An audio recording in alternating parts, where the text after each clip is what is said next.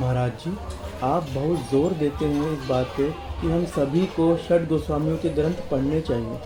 तो इस्कॉन के एक भक्त का प्रश्न है इसी संदर्भ में कि वे पूछ रहे हैं कि इन ग्रंथों में तो राधा कृष्ण की बहुत ही निगूढ़ लीलाएँ बताई गई हैं। तो यदि सिद्धांत के बारे में जानना हो तो क्या इनमें सिद्धांत भी होता है महाराज जी, या केवल लीलाएँ ही बताई गई हैं?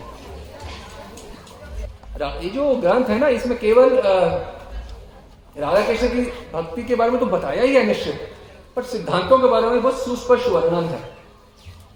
अब आप पूछ रहे थे कि केवल ये रस की बातें हैं कि वो सिद्धांत की बातें भी होती हैं, राधा सुधा ने जैसे?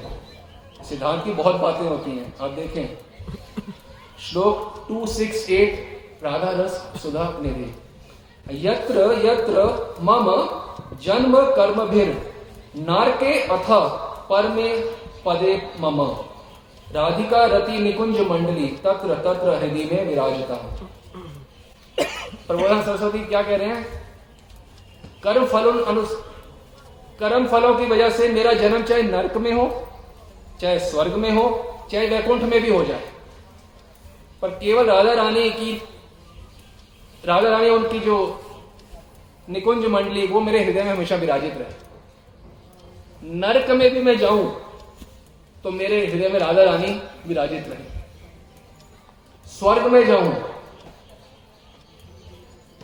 वैकुंठ में भी जाऊँ, वो नहीं कि हम बैक टू गॉडेड हो गए और जन्म मृत्यु छुटकारा मेरा जान छुटी। नहीं, वो कह रहे जान नहीं छुटनी चाहिए मेरी। मैं वैकुंठ में भी जाऊँ तो मैं तड़पू कि मेरे को राधा रानी की प्राप्ति करूँ।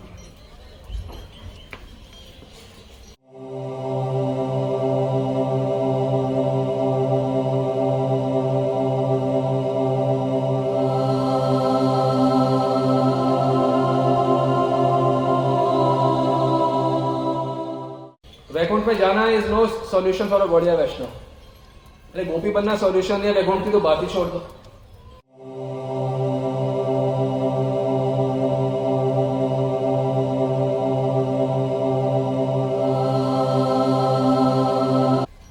सिद्धांतों से भरे पड़े हैं ग्रंथ। इसमें केवल राधा कृष्ण की लीला नहीं है।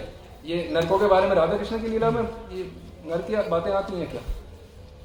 सिद्धांत की बातें भरी हुई ये भी गलत भ्रांति फैलाई गई है। कि पूरी पता नहीं उसमें क्या केली, उसमें रति केली है सिर्फ़।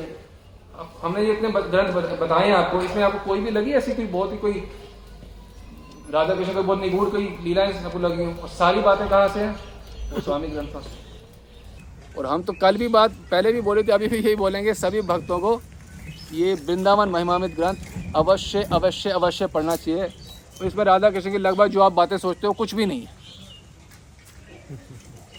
ये सिद्धांत की बातें हैं।